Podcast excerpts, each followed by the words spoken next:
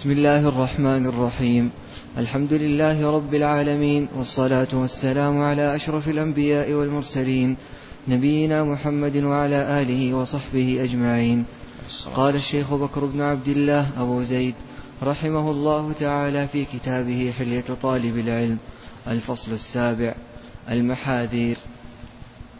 بسم الله، الحمد لله، والصلاة والسلام على رسول الله. هو المصنف رحمه الله الآن أراد أن يبين لك أشياء لا بد يحذر منها طالب العلم. نعم. الرابع والخمسون: حلم اليقظة. إياك وحلم اليقظة، ومنه بأن تدعي العلم لما لم تعلم أو إتقان ما لم تتقن، فإن فعلت فهو حجاب كثيف عن العلم. نعم، ادعاء ما لا يعلم، وهذا تقدم معنا في أن طالب العلم لا بد أن يكون صادق. وفي القديم كان الطالب يأتي عند العالم، ثم بعد هذا العالم يجيز هذا الطالب، فإن أجازه العالم معنى هذا أنه أتقن هذا العلم أو الفن. نعم. الخامس والخمسون: احذر أن تكون أبا شبر، فقد قيل: العلم ثلاثة أشبار، من دخل في الشبر الأول تكبر، ومن دخل في الشبر الثاني تواضع، ومن دخل في الشبر الثالث علم أنه ما يعلم. وأيضا تقدم معنا أن شيخ الإسلام رحمه الله يقول أن الذي يسلك طريق علم الكلام والفلسفة والمنطق، قال ينقسم الناس في هذا الطريق، في اللي يسلك هذا الطريق، إلى ثلاثة أقسام: قسم لم يدخل وهذا في السلامة، وقسم دخل وانتهى وتعلم علم المنطق وصار إمام فيه، فهذا لابد يشهد أن هذا الطريق طريق ضلال. وقال إنما الخطر على الذي يدخل ولا يكون إمام في هذا الفن ولا يخرج من هذا الباب. نعم. فهو يقول أن الذي العالم لابد يعرف أنه مهما تعلم لا يمكن أن يحط بكل العلوم. وبعض الناس يغتر بأنه تعلم بعض الأشياء وكذا، ويظن أنه بلغ مرتبة يعني كبيرة في العلم، وهذا هو الذي يقول عنه. نعم. السادس والخمسون: التصدر قبل التأهل. احذر التصدر قبل التأهل، فهو آفة في العلم والعمل، وقد قيل: من تصدر قبل أوانه فقد تصدى لهوانه. لكن يعني هذه المسألة الله أعلم أن الناس يعني انقسموا فيها إلى طرفين وسط. يعني قسم من الناس يظن أنه لا يبلغ أي شيء حتى يكون إمام عالم، وهذا أمر خطر وخطأ. أي شيء تعرفه وتتقنه فالأصل أنك تدعو إليه وتعلم الناس. مثاله لو دخل الآن داخل المسجد وسأل هذا الشيخ، قال: كم ركعة أصلي صلاة الفجر؟ هل يقول له هذا أنا لا أفتي وأنا لا أعرف هذه المسألة، وهذه المسألة تحتاج إلى علم وكذا؟ لا. فالواجب أن الطالب إذا تعلم شيء وأتقن هذا الشيء وعرف دليل هذه المسألة أن يدعو إليها. صحيح؟ نعم. وإذا سئل مثلا عن المسألة، داخل الآن إلى المسجد وقال: والله أنا قلت لزوجتي البارحة كذا وكذا وكذا، هل زوجتي تكون طالقة أم لا؟ تقول: الله أعلم، وترشد إلى أحد العلماء الربانيين من علماء السلف، ويكون بهذا دلالة هذا على الخير. نعم. فإذا يعني الناس في هذا الباب انقسموا إلى طرفين وسط، وبعض يعني الطلاب هدانا الله إياهم يحارب البعض الآخر، يقول: لا تعلم الناس شيء، ما يعلم إلا الأئمة الأكابر وكذا. لا، إذا أتقنت شيء تعلمه ولا إشكال، وإذا لم تتقن شيء فالأصل أنك لا تتصدر. نعم. وهذا هو الوسط. نعم. السابع والخمسون: التنمر بالعلم. احذر ما يتسلى به المفلسون من العلم، يراجع مسألة أو مسألتين، فإذا كان في مجلس فيه من يشار إليه أثار البحث فيهما ليظهر علمه، وكم في هذا من سوءة، أقلها أن يعلم أن الناس يعلمون حقيقته. وقد بينت هذه مع أخوات لها في كتاب التعالم، والحمد لله رب العالمين. ومر معنا أيضا في حديث جبريل عليه السلام أن جبريل عليه السلام كان يعرف هذه المسألة، لأنه بعد أن أجاب النبي صلى الله عليه وسلم قال له صدقت.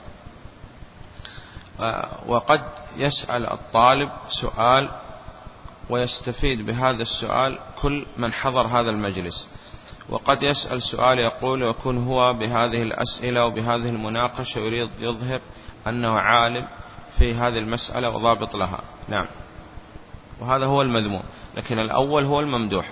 نعم. 58 تحبير الكاغد.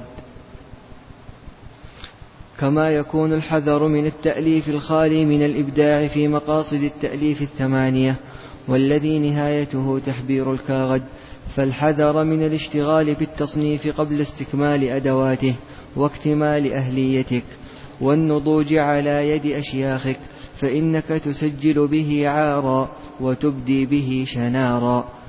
أما الاشتغال بالتأليف النافع لمن قامت أهليته واستكمل أدواته وتعددت معارفه وتمرس به بحثا ومراجعة ومطالعة وجردا لمطولاته وحفظا لمختصراته واستذكارا لمسائله، فهو من أفضل ما يقوم به النبلاء من الفضلاء، لأن التأليف يقول بعض العلماء أفضل من التدريس، لأن الدرس قد يكون لأشخاص محددين وفي زمن محدد، ولكن التأليف يقول يبقى حتى بعد وفاة هذا المؤلف بأعوام كثيرة، كما حدث مثلا في كتب شيخ الإسلام وابن القيم وكذا، لكن لا بد يقول يكون أهل للتأليف.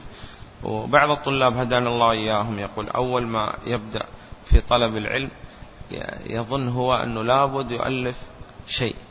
نعم، ولا يدري أنه لابد قبل التأليف أن يستكمل الأدوات، فإذا استكمل الأدوات قال هذا من أنفع ما يكون أنه يبدأ يؤلف، ويؤلف في أمر قال يستفيد منه الناس، يعني لا يؤلف في شيء قد ألف فيه. نعم، مثاله تقدم معنا الشيخ بن عثيمين مثلا رحمه الله كتب شرح لكتاب التوحيد القول المفيد، وهناك من تقدم الشيخ بن عثيمين رحمه الله في شرح كتاب التوحيد، لكن الشيخ بن عثيمين رحمه الله في شرح لكتاب التوحيد أتى بشيء زائد على من تقدم. نعم. ولا تنس قول الخطيب: من صنف فقد جعل عقله على طبق يعرضه على الناس. نعم، وبعض الناس يقول أن المؤلفات اليوم في الغالب أنها قص ولصق، يعني يأتي ويدخل على الكتب عبر الانترنت وكذا، أو المكتبة الشاملة أو كذا، أو موسوعات وكذا، ويبدأ يقص ويلصق في هذا البحث، يقول ولا تستفيد شيء من هذا البحث.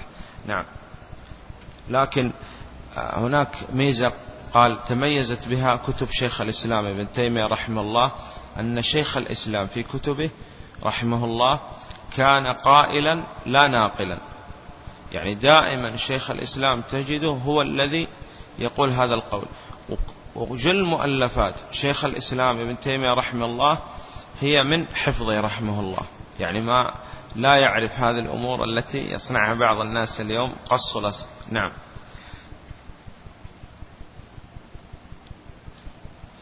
59 موقفك من وهم من سبقك. إذا ظفرت بوهم لعالم فلا تفرح به للحط منه. نعم، للحط من هذا العالم، وهذا أمر مهم جدا، لأن العالم هذا قد تكون استفدت منه فوائد كثيرة، وكل بني آدم خطاء، المعصوم من عصم الله سبحانه وتعالى، فقد تجد منه خطأ أو خطأين أو 3 أو 4، وهذا لا إشكال، بل هذا هو معتقد أهل السنة والجماعة، أن المعصوم من عصم الله سبحانه وتعالى، فإذا وجدت خطأ أو وهم من عالم قد أنت ترى أنه خطأ وهو يكون صواب. وألف شيخ الإسلام ابن تيمية رحمه الله كتاب سماه رسالة قيمة، سماها رفع الملام عن الأمة الأعلام. نعم. إذا ظفرت بوهم لعالم فلا تفرح به للحط منه، فلا تفرح به للحط من هذا العالم. نعم. ولكن افرح به لتصحيح المسألة فقط، فإن المنصف يكاد يجزم بأنه ما من إمام إلا وله أغلاط وأوهام، لا سيما المكثرين منهم، وما يشغب بهذا ويفرح به للتنقص إلا متعالم يريد أن يطب زكاما فيحدث به جذاما. نعم. وهذا يعني أمر اتضح مثلا في من يعني يتكلم على الشيخ الألباني رحمه الله مثلا، كل من يعني يريد أن يشتهر وكذا قال لا بد أنه يرد على الإمام الألباني رحمه الله في التخريج وفي الحكم على حديث وكذا، لأنه في الغالب هذا ما عرف علم الحديث إلا عن طريق الألباني رحمه الله، فهو حتى يرتفع يرد على الشيخ الألباني رحمه الله. نعم.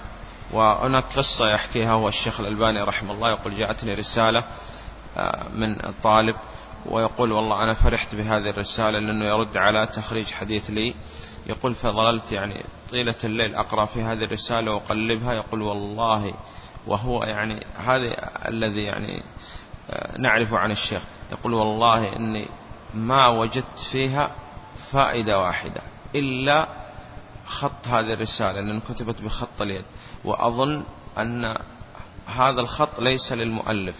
فبعد هذا الأمر يعني سئل يعني عن هذا الذي كتب الرسالة، اتضح كما قال الشيخ أنه هذا حتى الذي كتب ليس هو المؤلف لهذه الرسالة.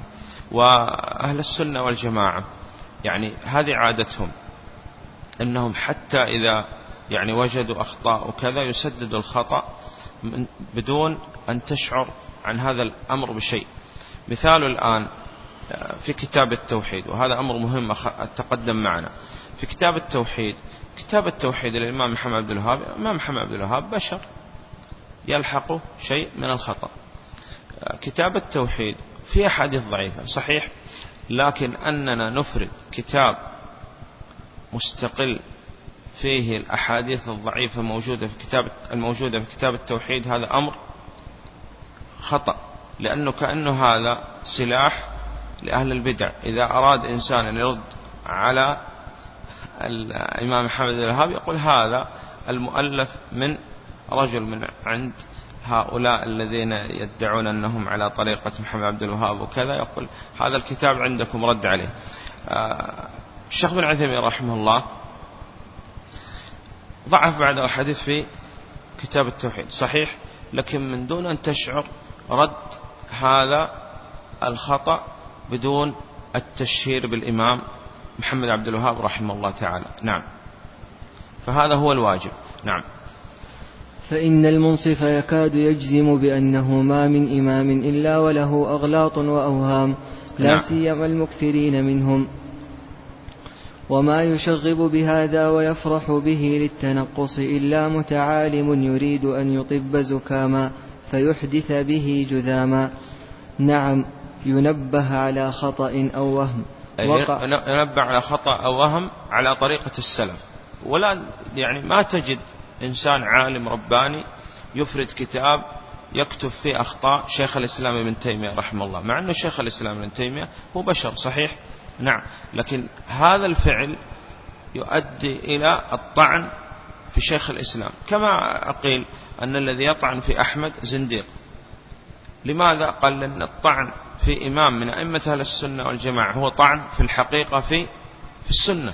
نعم. هل معنى هذا أن أحمد رحمه الله لا يخطئ؟ لا والله، بل يخطئ، لكن لا نصنع هذا الذي يصنع بعض الناس من إفراد أخطاء الأئمة وكذا. نعم.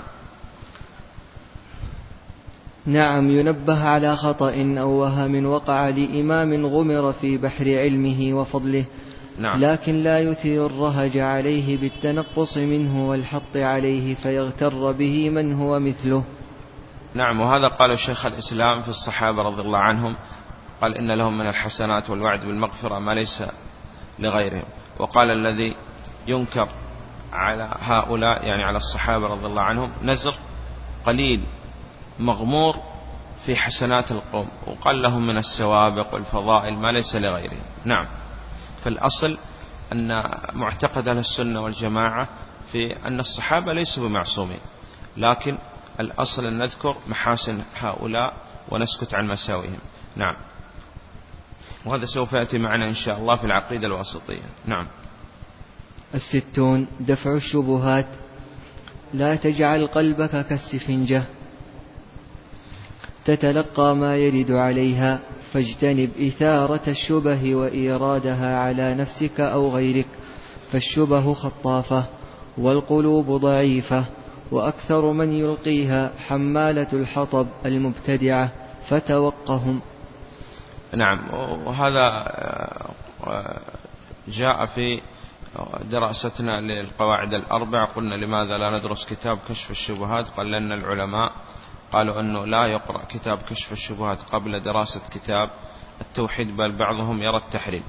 والنبي صلى الله عليه وسلم قال إذا رأيتم الذين يتبعون ما تشابه منه فأولئك الذين سمى الله فاحذرهم.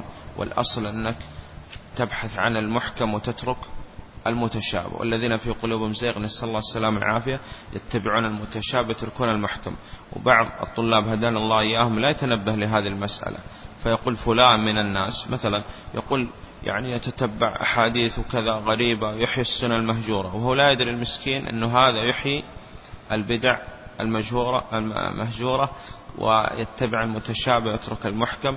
وتقدم معنا يعني أن عمر رضي الله عنه صنع مع عبد الله بن الصبيغ أنه ضربه وأرسل خلفه أبو موسى رضي الله عنه وكذا، حتى لأنه كان يتبع المتشابه يترك المحكم. نعم. 61 احذر اللحن. ابتعد عن اللحن في اللفظ والكتب، فإن عدم اللحن جلالة وصفاء ذوق، ووقوف على ملاح المعاني لسلامة المباني. فعن عمر رضي الله عنه أنه قال تعلموا العربية فإنها تزيد في المروءة. وقد ورد عن جماعة من السلف أنهم كانوا يضربون أولادهم على اللحن. وأسند الخطيب عن الرحبي قال سمعت بعض أصحابنا يقول إذا كتب لحان فكتب عن اللحان لحان آخر صار الحديث بالفارسية. نعم، وكان يقول الشيخ مقبل رحمه الله يقول أن النحو فأس العلوم، لكن لابد قبل الاشتغال بعلم النحو أن أولا يتقن التوحيد. وهذا أنت تجد أنه في بعض يعني من اشتغلوا بعلم العربية وكذا قال يعني وقعوا في شيء من الأشعرية وكذا. فالأصل أن الأول من العلوم الذي يجب أن يتعلم أولا هو علم التوحيد. نعم. وأنشد المبرد النحو يبسط من لسان الألكني، والمرء تكرمه إذا لم يلحني، فإذا أردت من العلوم أجلها فأجلها منها مقيم الألسن. والله أعلم أن الأجل هو علم التوحيد. نعم، أولا لأنه قد يكون إنسان لا يعرف اللغة العربية ويشهد أن لا إله إلا الله وأن محمدا عبده ورسوله ويقيم الصلاة ويأتي بأركان الإسلام ويدخل الجنة، وقد يكون إمام في اللغة العربية وهو نسأل الله السلامة والعافية يعني مخالف لطريقة أهل السنة أو غير مسلم أصلا. نعم.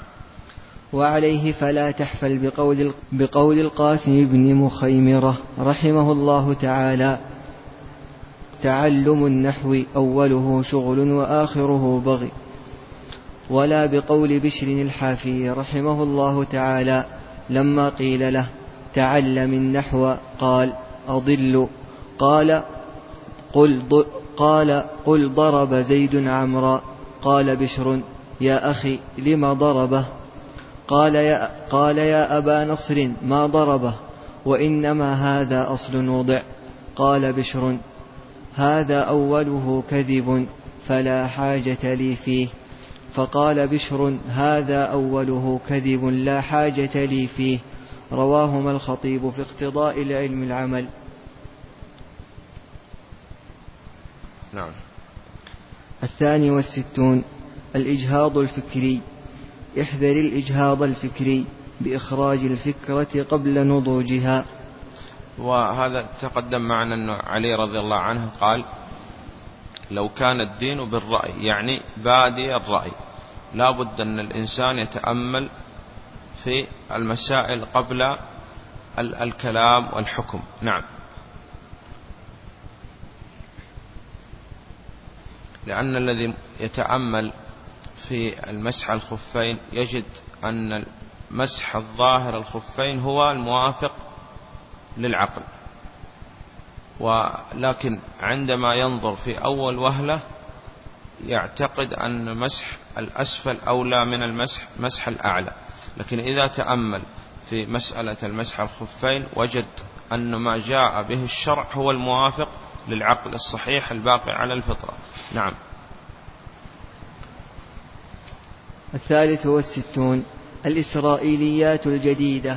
احذر الإسرائيليات الجديدة في نفاة المستشرقين من يهود ونصارى، فهي أشد نكاية وأعظم خطرا من الإسرائيليات القديمة.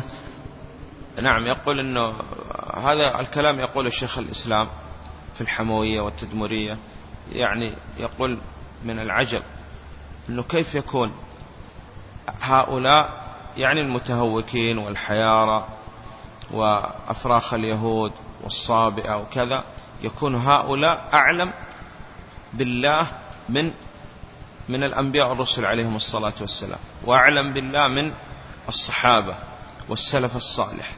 يقول يعني من أتى الله سبحانه وتعالى شيء من علم لا بد أن يشهد أن الأنبياء والرسل عليهم الصلاة والسلام حققوا الإيمان بالأسماء والصفات، وهم أعلم الناس بالله سبحانه وتعالى. فطالب العلم لا يشتغل بالكتب التي يعني ألفها بعض المستشرقين وكذا، الأصل أن يشتغل بكتب أئمة أهل السنة والجماعة.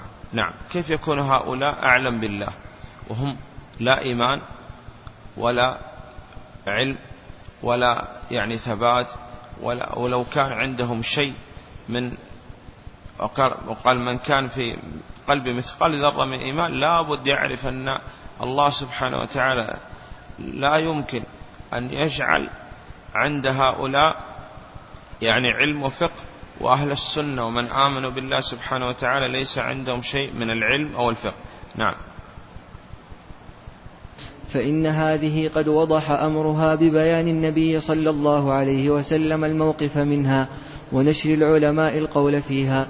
أما الجديدة المتسربة إلى الفكر الإسلامي في أعقاب الثورة الحضارية واتصال العالم بعضه ببعض وكبح المجد الإسلامي، فهي شر محض وبلاء متدفق، وقد أخذت بعض المسلمين عنها سنة وخفض الجناح لها آخرون، فاحذر أن تقع فيها، وقى الله المسلمين شرها.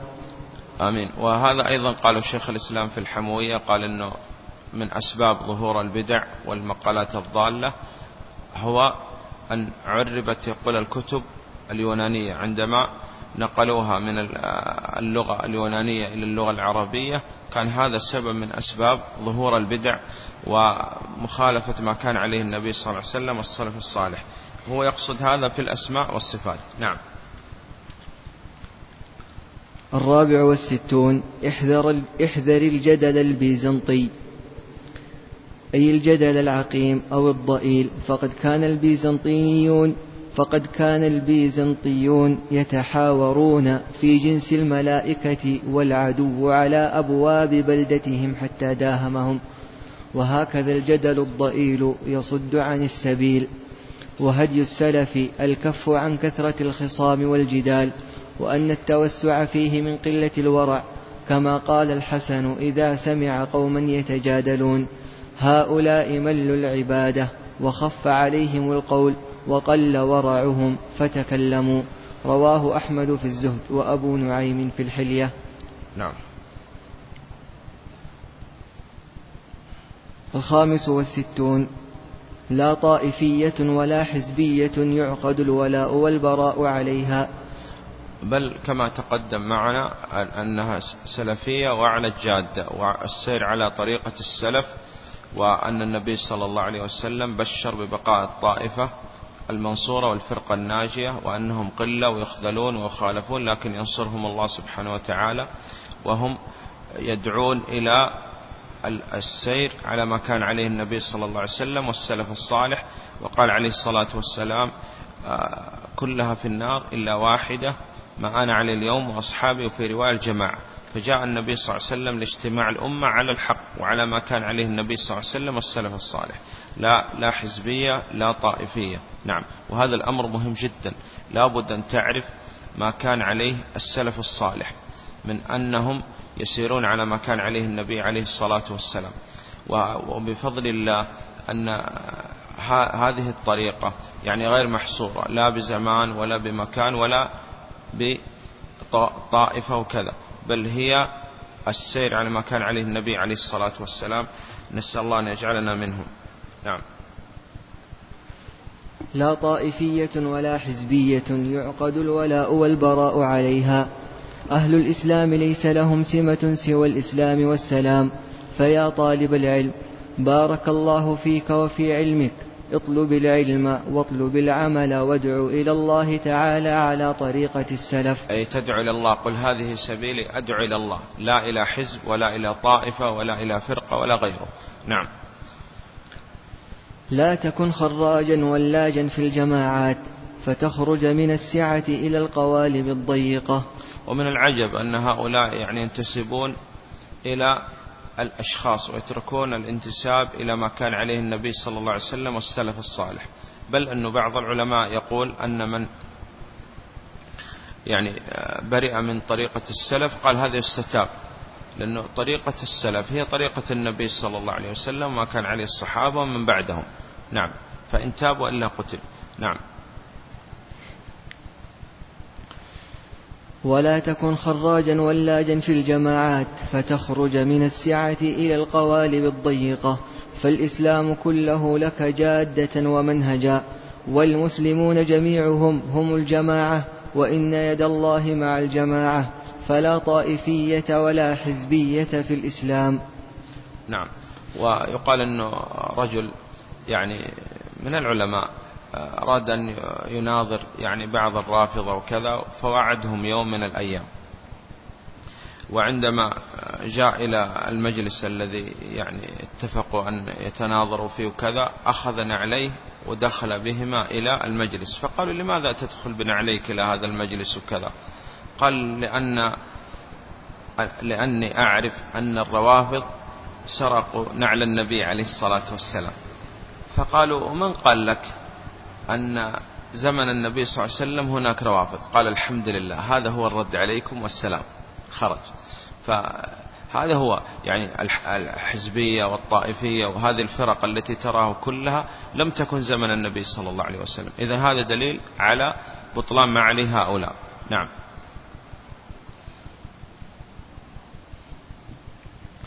وأعيذك بالله أن تتصدع فتكون نهابا بين الفرق والطوائف والمذاهب الباطلة والأحزاب الغالية، تعقد سلطان الولاء والبراء عليها. نعم. ومن الفرق من يعقد يعني البيعة والمعاهدة وما إلى ذلك. نعم. وهذا كله دليل على مخالفة ما كان عليه النبي صلى الله عليه وسلم والسلف الصالح. نعم. فكن طالب علم على الجادة، تخفو الأثر وتتبع السنن، تدعو إلى الله على بصيرة، عارفا لأهل الفضل فضلهم وسابقتهم. وإن الحزبية ذات المسارات والقوالب المستحدثة التي لم يعهدها السلف من أعظم العوائق عن العلم والتفريق عن الجماعة، فكم أوهنت حبل الاتحاد الإسلامي وغشيت المسلمين بسببها الغواشي.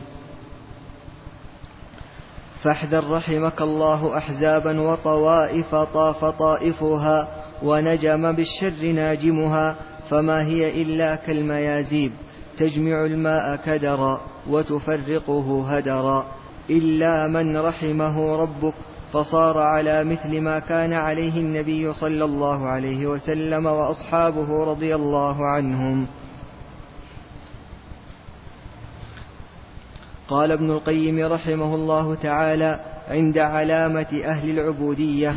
العلامة الثانية قوله ولم ينسبوا إلى اسم، أي لم يشتهروا باسم يعرفون به عند الناس من الأسماء التي صارت أعلاما لأهل الطريق. وأيضا فإنهم لم يتقيدوا بعمل واحد يجري عليهم اسمه فيعرفون به دون غيره من الأعمال، فإن هذا آفة في العبودية، وهي عبودية مقيدة. وأما العبودية المطلقة فلا يعرف صاحبها باسم معين من معاني أسمائها، فإنه مجيب لداعيها على اختلاف أنواعها، فله من كل أهل عبودية نصيب يضرب معهم بسهم، فلا يتقيد برسم ولا إشارة ولا اسم ولا بزي ولا طريق وضعي اصطلاحي، بل إن سئل عن شيخه قال الرسول، وعن طريقه قال الاتباع، وعن خرقته قال لباس التقوى، وعن مذهبه قال تحكيم السنة، وعن مقصده ومطلبه قال يريدون وجهه، وعن رباطه وخانكاه قال في بيوت أذن الله أن ترفع ويذكر فيها اسمه. نعم، قال في بيوت يعني ليس من أصحاب الكهوف كما يقول الشيخ صالح حفظه الله. نعم، فلواحد كن واحدا في واحد، يعني طريق الحق والإيمان. وأشار الشيخ بن عثيمين رحمه الله إلى يعني فائدة، يقول أنه الله سبحانه وتعالى قال يعني في الرجل عندما يعني ناظر فرعون وكذا عن موسى عليه الصلاة والسلام، قال أتقتلون رجلا، ما قال أتقتلون موسى عليه الصلاة والسلام. لماذا؟ لأنه لو قال، يقول الشيخ بن عثيمين أتقتلون موسى، كأن موسى عليه الصلاة والسلام يدعو إلى نفسه وأنه هو الذي يظهر بين الناس وكذا واشتهر أمره. قال أتقتلون رجلا، يعني هذا رجل كائنا من كان، سواء كان موسى عليه الصلاة والسلام وغيره، فهو يدعو لا لعصبية ولا لحزبية ولا لطائفية، يدعو إلى الله سبحانه وتعالى. قل هذه سبيلي أدعو إلى الله على بصيرة أنا ومن اتبعني وسبحان الله وما أنا من المشركين. نعم، وعن رباطه وخانكاه قال في بيوت أذن الله أن ترفع ويذكر فيها اسمه يسبح له فيها بالغدو والآصال رجال لا تلهيهم تجارة ولا بيع عن ذكر الله وإقام الصلاة وإيتاء الزكاة. وعن نسبه قال أبي الإسلام لا أب لي سواه إذا افتخروا بقيس أو تميم. وعن مأكله ومشربه قال ما لك ولها، معها حذاؤها وسقاؤها ترد الماء وترعى الشجر حتى تلقى ربها. وحسرتاه تقضى العمر وانصرمت ساعاته بين ذل العجز والكسل، والقوم قد أخذوا درب النجاة وقد ساروا إلى المطلب الأعلى على مهل. ثم قال قوله أولئك ذخائر الله حيث كانوا، وذخائر الملك ما يخبأ عنده ويذخره لمهماته. وهؤلاء لما كانوا مستورين عن الناس بأسبابهم ولا منتسبين إلى اسم طريق أو مذهب أو شيخ أو زي، كانوا بمنزلة الذخائر المخبوءة. وهؤلاء أبعد الخلق عن الآفات، فإن الآفات كلها تحت الرسوم والتقيد بها ولزوم الطرق الاصطلاحية والأوضاع المتداولة الحادثة.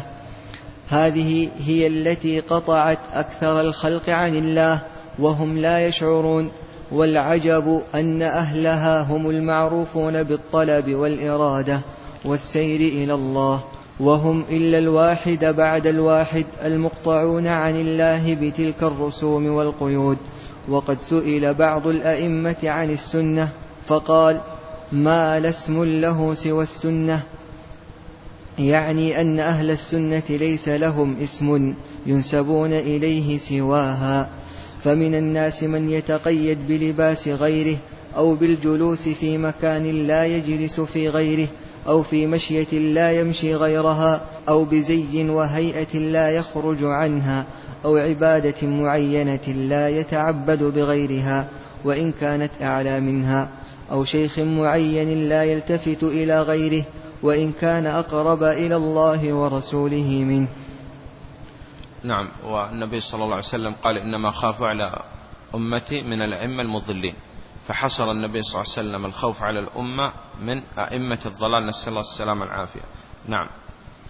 فهؤلاء كلهم محجوبون عن الظفر بالمطلوب الأعلى مصدودون عنه، قد قيدتهم العوائد والرسوم والأوضاع والاصطلاحات عن تجريد المتابعة فأضحوا عنها بمعزل،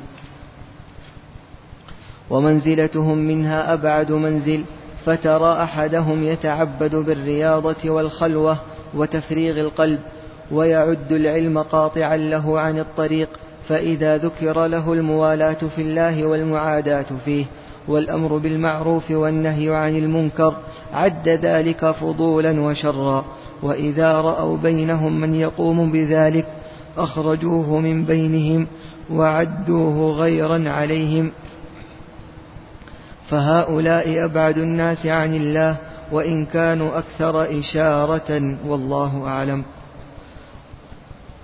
66 نواقض هذه الحلية. الله أعلم أنه نقف عند هذا، نختم غدا إن شاء الله هذه الرسالة، ما بتبقى أمر بسيط جدا، ونريد نراجع إن شاء الله هناك نظم مختصر سهل، يعني إن شاء الله يوم السبت يكون درس جديد، وننتهي إن شاء الله غدا مع قراءة النظم إن شاء الله، نوزع عليكم غدا بإذن الله تعالى، والله أعلم، وصلى الله على محمد وآله وصحبه وسلم.